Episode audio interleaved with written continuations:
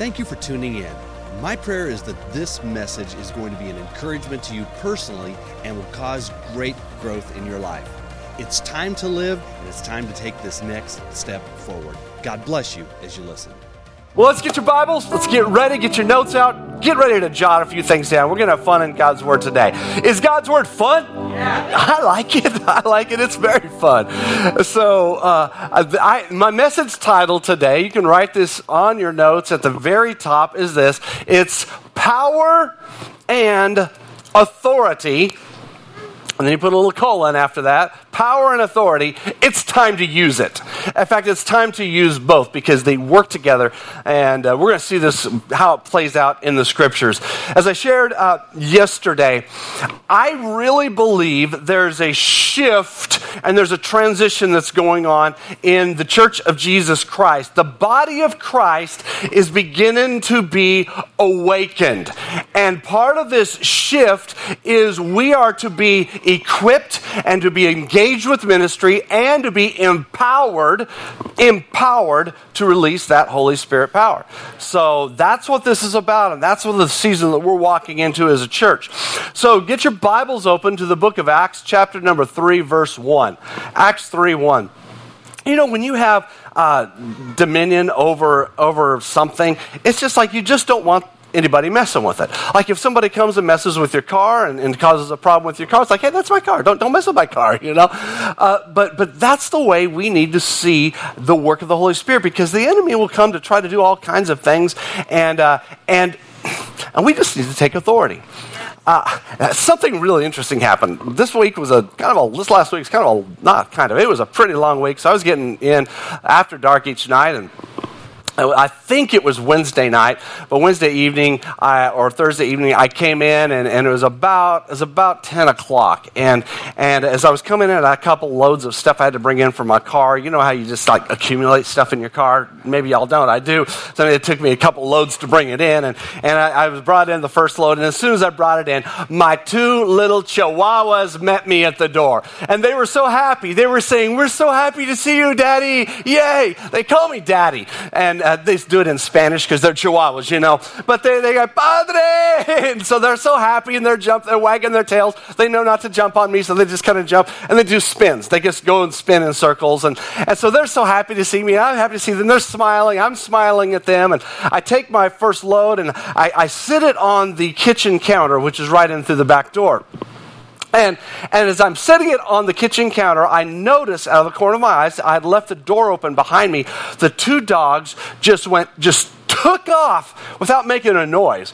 They just zoom, took off, and I was like, oh, great. Now they're going outside. They're going to be gone for hours. This is not how I want to end my day. And so I try to stop and say, stop! You know, it's all in slow motion. And as I turn around, I see this huge black dog that had obviously followed me into the kitchen that was in my space. But it wasn't just that it was my space, it was Peanut and Buttercup's space. Those two little female dogs, eh, you know, we just we just call them female dogs around here. Those two little female dogs, they saw that big dog and they took off. They they just like and they're it was it was like ah I mean I'm freaking out who is this dog in here and these two little and that dog spun around so stinking fast and tore out. I'm chasing them also. I'm running out into the back into the driveway and, and I see my two little dogs disappearing between the neighbors houses across the street. And I'm like what just happened? And I said peanut buttercup come back. Like they're going to be chasing this dog forever. And, and you continue to hear the sounds of, it's like, but it's the Chihuahua sound. I never heard the big dog do anything. And then, no kidding, 45 seconds later, after they had left and they were gone, they just came running back around from the opposite direction, wagging their tails, smiling, saying, Daddy, aren't you proud of us? and I was so proud of them. I was actually proud they came back, you know. But I was so happy to let him in the house, and like you did good. I gave him treats. I mean, it's fun to chase mean dogs out of the house. But what had happened there is there was a presence that came in through an open door. Now, sometimes I, I, I, open doors can allow things in. Um, and and I don't, I'm not, I'm not the type of person who, who believes that uh, if, if, there, if there's a door open, that, that, uh, that you have done something wrong necessarily because we come and go in life. We just do. And so there are at times open doors. We need to keep them, we need to go back and close them. But that door was only open for a few seconds as I walked in and something followed me in. And at that point, in a sense, it was like there was evil that didn't belong. I, I just call that big, big black dog evil. I, it's probably the nicest, tamest dog in the neighborhood, really. But it's like evil followed me in and was could potentially set up residence. Could you imagine if my dogs weren't there, if I didn't see that dog and I closed the door, that dog would have been in the house all night long. what did I accidentally allow in? But the bigger deal is, is that there were two little dogs in that house that said, we have authority and we have power. Now, Chihuahuas don't have a very big, the, the truth is that dog could have like crunched each of those dogs in one bite. But I'm sorry to be grotesque. Some of you freaked out here, but it's, it's, it's all right. They could have. But those little dogs, they knew they had authority and they went rushing toward the problem with their authority and with the power of their barks and their little high pitched growls. And they took off and they dealt with the issue. You know what? Sometimes you might feel like you're, you're just nothing. You're just out here. You're just kind of operating in your little space, and there are these giants and there are these big issues surrounding you. Well, today I'm going to encourage you to step out in power and authority. It's time for you to start using it and not allow what has been what has come in or what even snuck in through an open door or an open window or what is trying to take up dominion in your life. Don't allow it to be there anymore. It's time to drive it out. Now, I'm going to refer to this through a miracle of healing. So, really, for today in particular, I'm talking about healing, uh, but, but it really applies in a broad sense to just any, any area of your life. So, we're going to be looking in Acts chapter 3, verse number 1 in Acts chapter 3, verse 1, this is three months after the day of Pentecost when God had poured out his Holy Spirit uh, and uh, upon all the people that were there in Jerusalem, that, or that 120, 2,000 people got saved on the day of Pentecost. The church was growing every day. They were baptizing people, and, and people would come and they would they would come to prayer at the temple. That was the place where they met. They didn't have like oh, they didn't all of a sudden build a church and put a steeple on it and put a cross at the top. No, what they did is, is they just continued meeting there at the temple. So so we're, we're going to pick this up. We're going to pick up this story in Acts chapter three, verse one. There, there's these there are these new Jesus followers who are around around there. Jerusalem would never be the same again. Take a look at verse 1. It says, One day, Peter and John, now we know those guys were two of Jesus' disciples, now what we would call apostles. They were going up to the temple at the time of prayer in, at 3 o'clock in the afternoon. Now, the, the daily times of prayer were, was actually a Jewish routine. It was a tradition. There would be two times of prayer. There was the 9 a.m. prayer and the 3 p.m. prayer. Well, they were on their way just to the 3 p.m. prayer meeting, and they're just being good Jews. Uh, they, they were worshiping God through the faith that they had been raised in, but of course, they're now Christian Jews. Uh, at this time, uh, they weren't called Christians yet. They were, there were a lot of different names that were kind of being thrown out to the group, like followers of the way, the, the, uh, the, the, followers of the Messiah. They called them also sometimes the brothers or believers, that kind of a thing. But, but they weren't yet called Christians, but, but they were there going to the temple to pray and to engage with the Holy Spirit.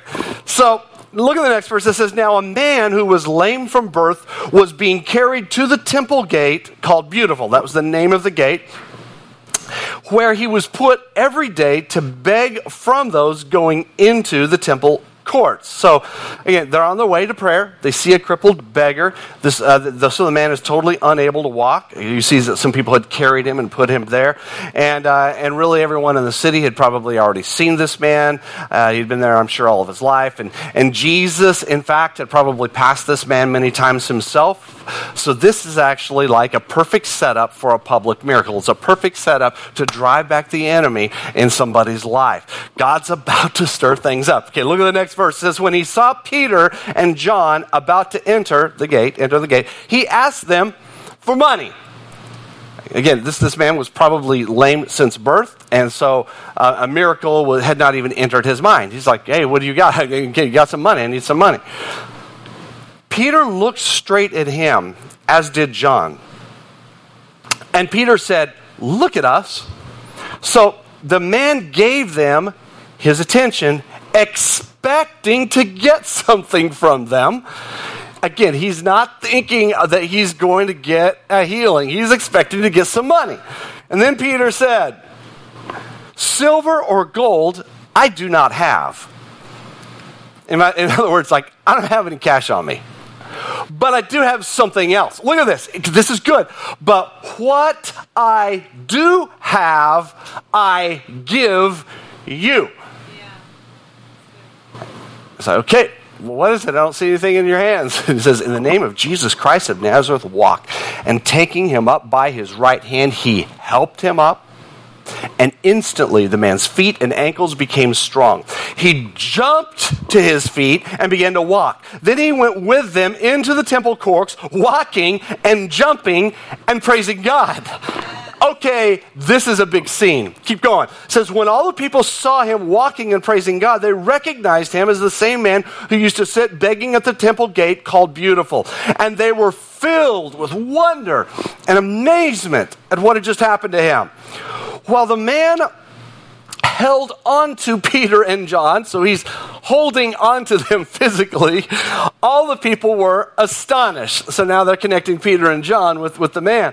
And they came running to them in the place called Solomon's Colonnade. That's also known as Solomon's Porch. So this would have been a huge uh, outdoor area. This is where the people would have been coming for, for prayer. Uh, really, thousands of people could gather out there. A huge outdoor area with a platform.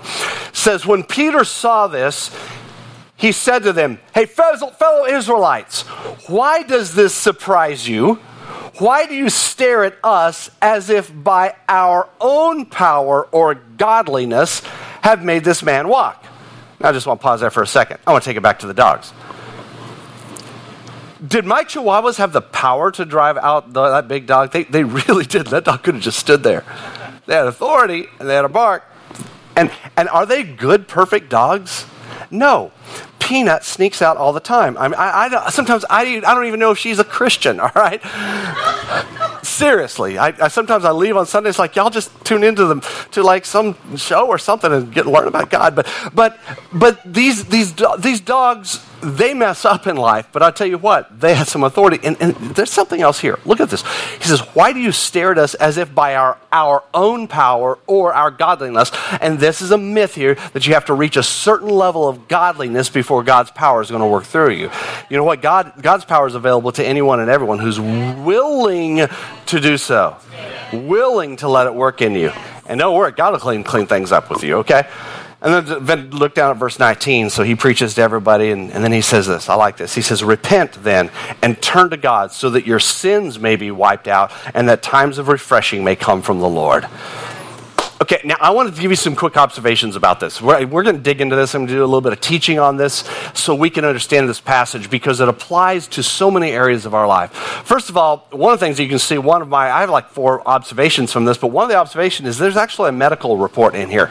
This particular passage of, of Scripture was written by Luke, who was a physician, so he would have thought about these things as he wrote this. And, and Luke, Luke makes it clear that it was a birth defect, and that would have been important to him. Another thing that I noticed is, is Luke also made it clear that there was no physical therapy that was needed after the healing. I mean, he was jumping and he was he was running and jumping. I, I, I know that when I broke my patella, it I was not running or jumping for a long time. After the bone had fused, after the healing was was done, I, that was wonderful. I thought I would just like take off running the next day, and no, it, it actually took a year of therapy for my for my leg to, to get the muscles and the tendons back uh, the way that, it should have been. I understand a year of therapy. It took zero physical therapy. There was the you know the atrophy, the, the tendonitis, all that kind of stuff that would have been in his legs. It's gone. That was immediately taken care of. So I can imagine his legs legs all of a sudden become strong and muscular, just like any other person who's out walking and running and jumping. And so the healing could only be attributed to supernatural power. And that's actually critical for us to see this. And, and here, here's the deal God still heals physically, supernaturally in today's world. Second observation I have about this is about the authority and the power to heal, which is one of the things that I want you to see. Authority and power is critical. Uh, Peter had something in his personal possession that he could actually use at will. And it wasn't money. We, we know that money wasn't it. But what he had was Holy Spirit authority and supernatural power, okay? So what this did is this manifested itself in this instance as healing power. Now, God's uh, authority, Holy Spirit authority and supernatural power doesn't always manifest itself the same way. In this case, though, it manifested as bringing healing, healing power. In fact, in Acts chapter 1, verse 8, that's a, that's a critical scripture right here. Jesus, before he departed, right before he went into the air, he said, You will receive power when the Holy Spirit comes on you. And uh, 1 Corinthians chapter 12 talks about these gifts of the Spirit that God gives to us. And so Peter basically is declaring with authority with what he has. He has this. He says, What I have, I give. Do you understand? He possessed it and he also had the ability to disperse it. Yes. Oh my goodness, do you get that? Like, well, I don't feel God right now. Well, He's in you. I, I, tell you what, if you're a believer, He's in you, and you don't always feel like it. You don't always feel like it, but man, that's why we soak in God. That's why we worship. That's why we pray to stay full of His Spirit, and therefore, what you have, you can give at will. That's good news to every stinking believer. Not that's not every stinking believer, but every believer. All right. But there's actually a greater combination of power that's being released here in this, this uh, instance, because this is the first instance we see something happening where, su- where this type of supernatural power is, is joined together. Uh, there were these healing delegations that Jesus sent out in, in uh, John chapters 9 and 10, all, excuse me, Luke 9 and 10, and also Matthew chapter 10. Uh, but, but Jesus had sent out these healing de- delegations and he gave them authority uh, to, to, to do miracles. And so, so that was the first kind of power that was released. And that, that power in the New Testament, it's an important word for us, for where we are, where we're going, it's called exousia. And here's the definition of it it's, it's actually the Greek word, or one of the Greek words that's typically used used for power, uh, but it is what it means is power delegated by a higher authority. Okay, so when when when, when Jesus first sent Peter and the other people in the Gospels out to heal people, he gave them exousia. He delegated authority to them. Here's an example. Uh, an example of this would be like a United States ambassador who's in another country. They're not going to get anywhere on their own name. Nobody's going to care about their own name. Say, well, this is Jim. Like, okay, Jim, Jim Bob, that's nice. We're glad you're here and you're from America. That's nice. But the Jim Bob isn't going to get him anywhere. But what the what what happens with a uh, with an ambassador is they have been delegated authority from a higher authority, which is actually the president. So the president delegates authority to this ambassador. So what happens is the ambassador says, I come in the name of the president of the United States. And they will literally say that I come in the name of the president of the United States. Okay, that all of a sudden changes everything. It gets attention. All of a sudden, it's like, it's like the Chihuahua saying, oh, This is our space. Uh uh-uh, uh we have authority here. You, you understand what I'm saying? So when we pray in the name of Jesus, what we're doing is we're actually exercising this type of authority called exousia, which is delegated power and authority from God. Now, there's a second type of power that we find in the New Testament, and that is the word called dunamis. And that is the Greek word for, it's also a Greek word that's used for power in the New Testament, but we start seeing this in the book of Acts. Uh, and what this is, dunamis, is a, is a great strength based on indwelling power. So they have operated in this delegated authority to work miracles in the name of Jesus, and which we still have today. But now there's an additional layer of power, which is something on the inside. In fact, the first mention of this is in Acts chapter 1, verse 8, when Jesus says, You will receive power now he says dunamis, he doesn't say exousia. It, now you receive power when the Holy Spirit comes on you. So the Holy Spirit goes into you and he fills you. And remember, that power of the Holy Spirit is yours. If you've been filled with the Holy Spirit, you have received this indwelling uh, power of God, this, this dunamis. And you also have, this is good, the name of Jesus, which is your delegated authority. So really, what you're you're able to do, because of this power that's in you, you are able to operate in the same level. You have the same level of power that Jesus Christ had when he walked on this earth. Does that mean you're like Jesus? Well, we want to be like Jesus. We're not perfect like him. But, but I tell you, Jesus said, You're going to do even greater works because I'm going to the Father. So he gives them the, his name, he, he delegates that authority, and then he also gives his Spirit, which is the same Spirit that, see, Jesus received that Holy Spirit upon him when he was baptized. You know, the Holy Spirit descended upon him. So Jesus, the power that Jesus operated in, which was delegated authority as well as indwelling power, that's the same thing that we have. You know, here's the deal. Mean, why would you even want to begin a ministry or, or to make a difference in the world if you don't have both of those powers working for you? I mean, just imagine what you can do on your cultural street and, you know, health and vitality or faith or government, arts and entertainment. Imagine as you are in the community interacting with people when you have not only the name of Jesus, that delegated authority with you because you're a child of God, but you also have this indwelling power, this dunamis getting ready to burst out. That, that way, when a situation does come up, up. It's like what I have, I can deliver right now. I can deliver. It's not about me. It's not about my godliness. It's not about, uh, it's not about my own power. It's about the power of God. Yes. Now, take a look at this. I have this statement, and it's up here on the screens. It says, We have the indwelling power of the Holy Spirit, but it can only be used by the authority given by Jesus. So that's why our prayers and our words are important. That's why you need to pray in the name of Jesus. You cannot heal a person in your own name. I can't go up to someone and say, In the name of Tim, be healed. Nothing's going to happen. Nothing's going to happen. No. In fact, there's a story, it's funny, it's in the book of Acts. It's actually quite a hilarious fun, uh, story. Some people are trying to cast out demons in the name of one of the, of, name of one of the apostles. And it's like, well, I don't know what the, who that, I, I know who those guys are. I don't know who you are, and that ain't going to work. And these demon possessed people like attack the guys that were trying to do it. It's like, yeah, that doesn't work. See, because it's not about the person, it's about the person's desire and ability to let God flow through them. If you want it, you have it. Yes. Now, I, I have some observations about this healing which work with, with, uh, with uh, so much of what we have around us. And this third observation is this, is about faith for healing. Now, again, I'm talking about healing, but I think we also need to, to, see this in a larger sense of faith for miracles, faith for God to turn something around.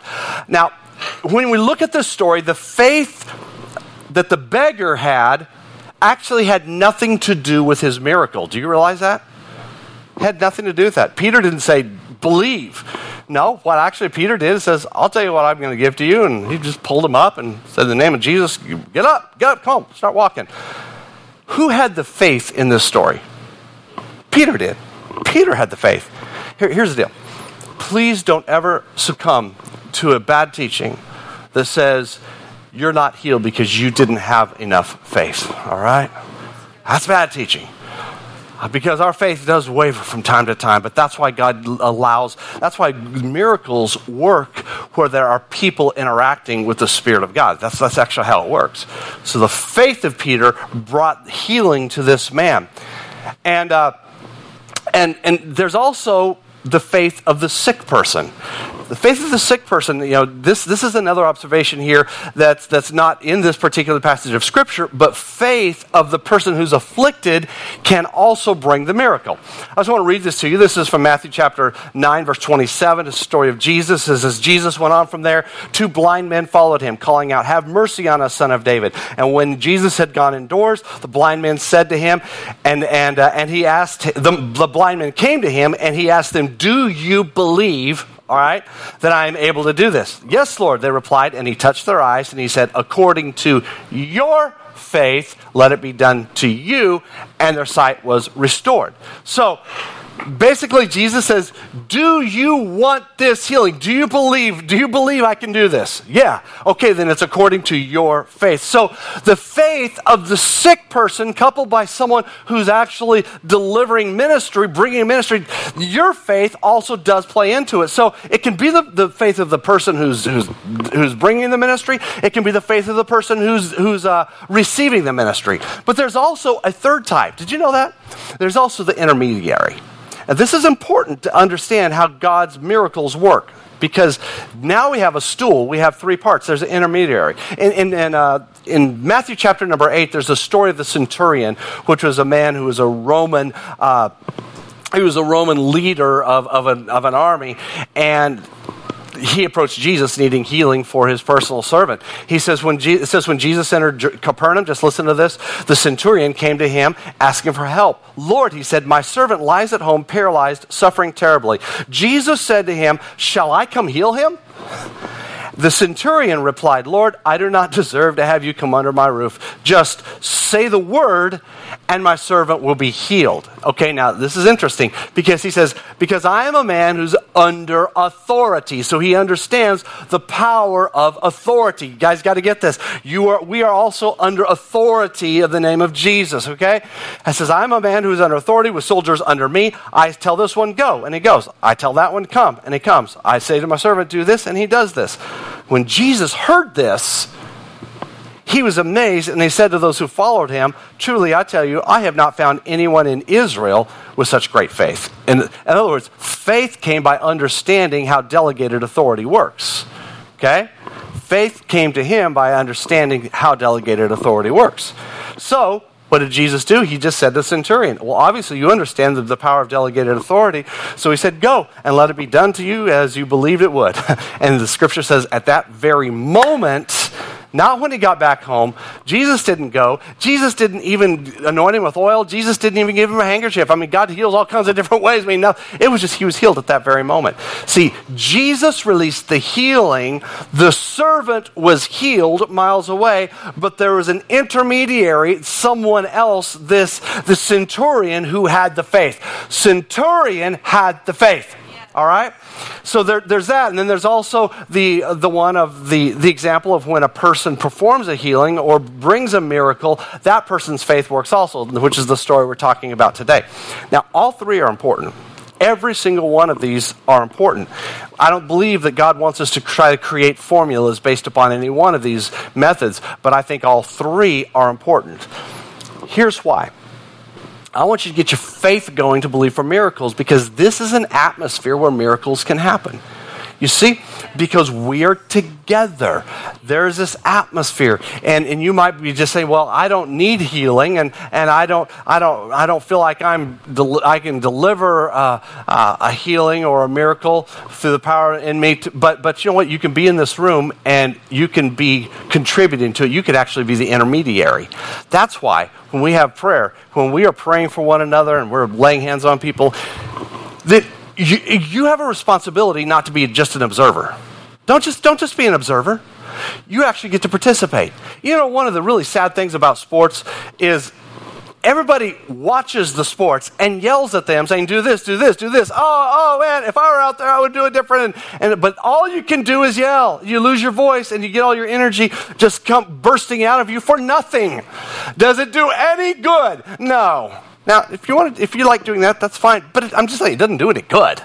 But you realize that in an atmosphere like this, if a person is being prayed for to receive a miracle, and you just, you, you know, you don't, you can't just sit there and, and observe and go, hmm, oh well, that's, that's interesting. No, actually, as you begin to participate in worship and praise, sometimes we'll say, stretch your hands. You cannot, your faith may be the faith that delivers the miracle. Do you see that? That is powerful, powerful.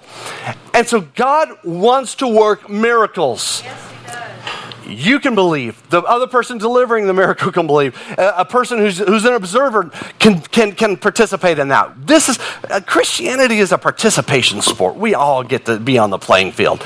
But here's what's important miracles and healings by themselves do not save a soul.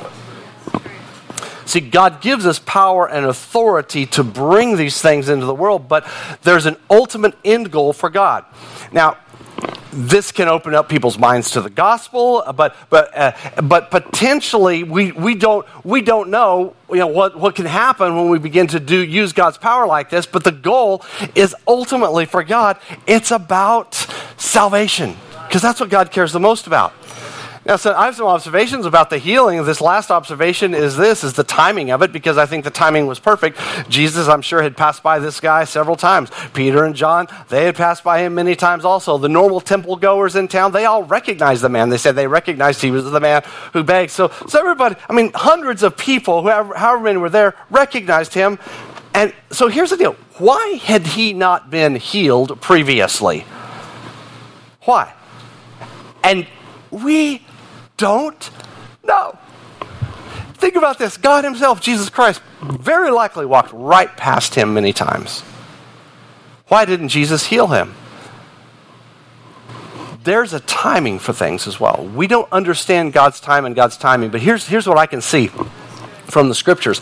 God saved this miracle to be a miracle that would happen through the anointing of God, the, the power of delegated authority and, and that dunamis authority, that power going through Peter.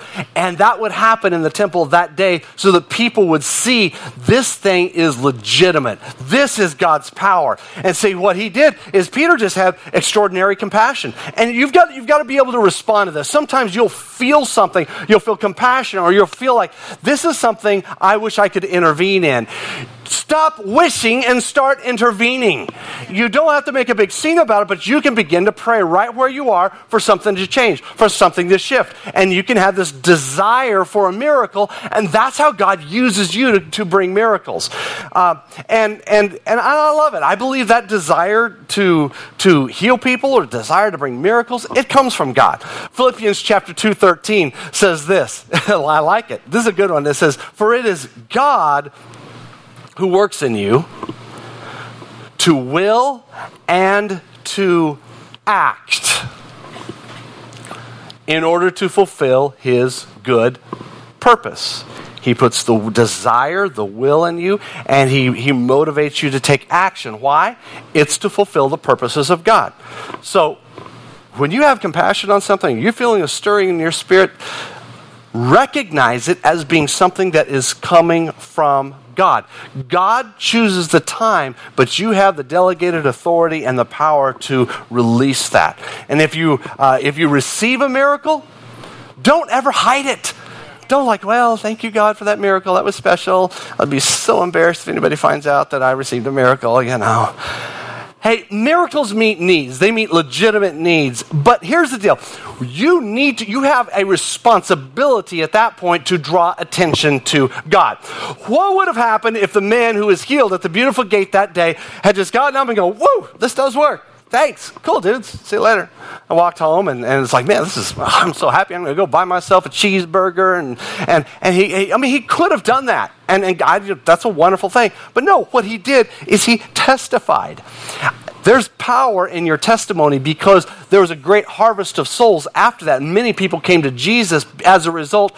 Uh, there was the healing. One man benefited from that, but many benefited with eternal life. I'm talking eternal life as a result of this man testifying. He testified by his deeds. He showed people, man, he's running and he's jumping and, and he's holding on to these, these, these apostles. And he testified by his word. He was, he was giving praise to God. Thank you, God, for healing me. God, he was was, he was singing and shouting praise to God all through the temple courts using his mouth.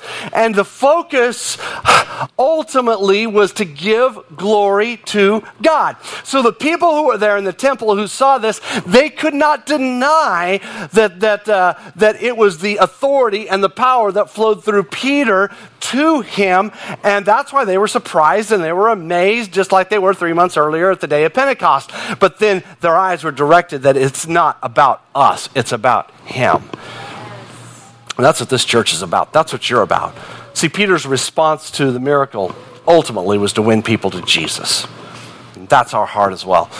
Uh, I don't think this was any kind of a planned strategy that he had, but uh, Jesus had, I mean, Peter had to give an impromptu sermon because all these people are gathering around and they're wanting to know what just happened. He took the, I love it. It's, guys, this is good.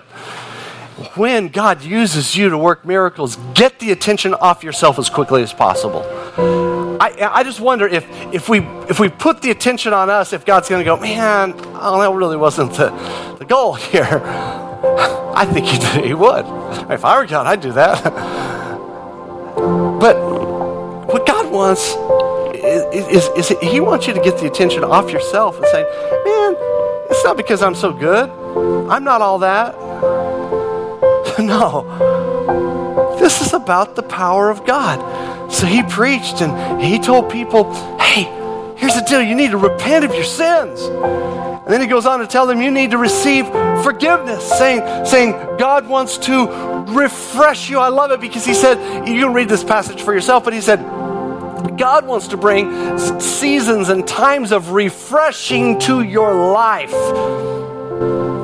And then, if you continue to read on the rest of the story of how Peter brought them to repentance and told them you know, about the, the refreshing that would come, he called them to now be a part of world evangelism. In other words, he'd say, now let's jo- join the church. Join the church. Join this effort in getting the word out into every nation around this world. That's where it still is today. I have great desire that God will use his power in our midst but I will never be a person who elevates that above what God does through it because ultimately a person can be healed in this earth and they can still end up with an eternity in hell. But here's the deal. If a person receives something wonderful from God, they testify, talk about it, and the attention goes to Jesus, people are going to want Jesus. Do you get this?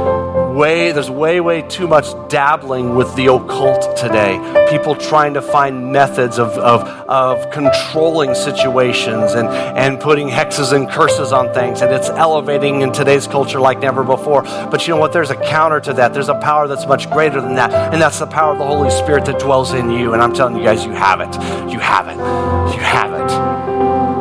I love it because Peter says this, Acts chapter 3, verse 19. He said, Repent, turn to God, so that your sins may be wiped out, that times of refreshing will come from the Lord. First and foremost, today, if you're here today and you're not in right relationship with Jesus, He's not your Lord and your Savior, then I, I just want you to receive Christ today before we go any further. Just love for everyone just to close your eyes all across this room. If you're watching online, I just encourage you to open your heart right now to what the Holy Spirit is beginning to do. If you're feeling your chest pounding, uh, that's the Holy Spirit, it's not me. Just open up your hearts right now if, if that's you this, this morning. You're, you're not a follower of Christ. There's sin in your life, and, but you're here and you're curious and you say, I, I want that and I need that. Pastor Tim, will you pray for me? Here's what I'd love for you to do. I'd love for you to lift your hand for me at the count of three so I can see it. Hold it up until I acknowledge you, okay? Just keep it up until I acknowledge you. One, two, three. Lift your hand up for me so I can pray with you. Thank you. Who else? Thank you. Thank you. You lifted your hand because you want to take this step forward in your life spiritually. It's time to put the past behind you. And this is the greatest thing that can happen in this service today. So let me ask you to pray these words with me. Congregation, pray these as well.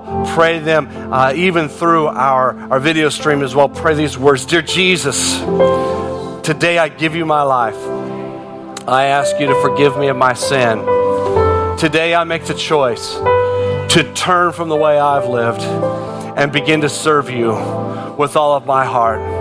Let your spirit come to dwell in me as I am now a new creation. In Jesus' name, amen. Amen. There's a second part to this prayer today because in just a moment I want to open this up for some prayer. Um, but before we open up for time of prayer, I, guys, I, am going to ask you I'm going to kind of like stand kind of strong here, and I'm going to say, you need to receive this power. I'm going. I just want to declare over you, it's time to rise up in the power of God and understand God wants to use you. God wants to use you possibly as an intermediary, possibly as a person who delivers miracles. I don't know. But if that Spirit of God is in you, understand you have the name of Jesus and you do not have to doubt anything. Remember, if you could only see what I saw, that big, that big stinking dog being chased away by two little chihuahuas. I don't care how big the situation is, you have authority yes. to walk out in it. I'd like you to stand all across this room right now. Will you stand? And I just want you to lift your hands to the Lord. I want you to receive. God, God, I just pray that there will be a new boldness that will come over your people.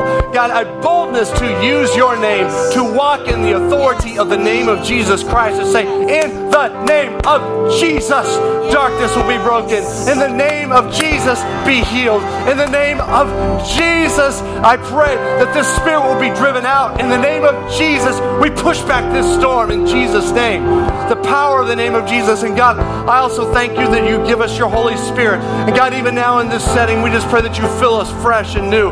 God, we want your indwelling power to be released through us so that what we have, we can deliver at will. What we have, we can deliver at will because it is the power and it is the anointing of the Holy Spirit. And we ask for that in Jesus' name. In Jesus' name. In Jesus' name. In Jesus' name. Have you discovered your street of influence? Whether it be family, government, business, arts and entertainment, faith, health and vitality, or education, head over to culturalstreets.com and discover your street today.